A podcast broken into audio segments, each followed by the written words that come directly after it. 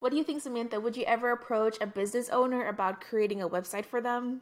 Oh man, that's a tough one because I am not a salesman. I am just I'm an IC. I like to work for somebody else, but um, I think it's very important. You have to start from somewhere. Um, things are not going to fall into your lap, so that is a quick way to get people to start using you. Like you need to have a portfolio of work to show other people. So like, why not try to build your portfolio while you're getting paid?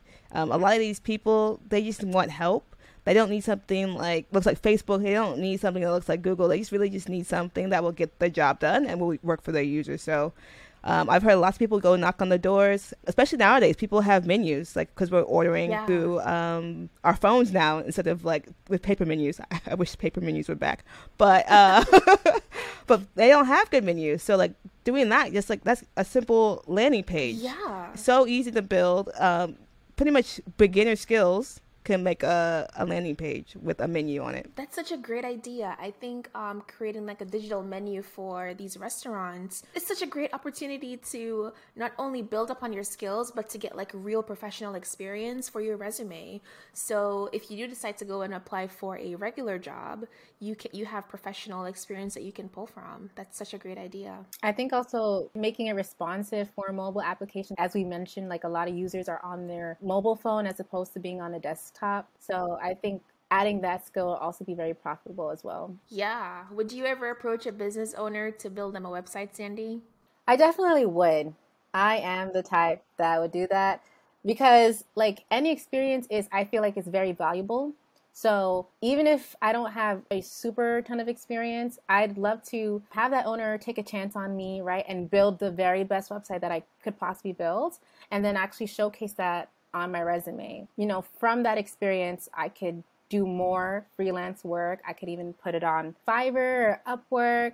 So I kind of just run with it from there. Like Samantha said, you got to start from somewhere. I love that. Fiverr and Upwork, it's a great like entry level avenue to start your own web development agency or to start your own freelancing if that's something that you're interested in.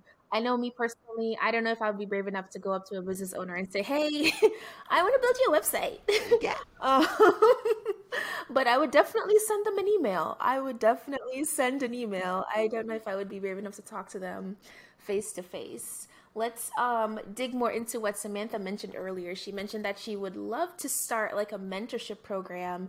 And I know that I personally think that one on one consultations would be a great way for experienced developers to give back to newer developers and earn some extra coin because we have a lot of knowledge and skills and know how that junior engineers are looking for. I know that when I was a junior, I wish I had somebody that I could meet with for even 20 minutes. I would pay them for their time just to pick their brains. And so I love that Samantha wants to offer that. And I know that I personally offer that. I've met with a few people um, and it's been it's been great and I love doing it. I just love connecting with others.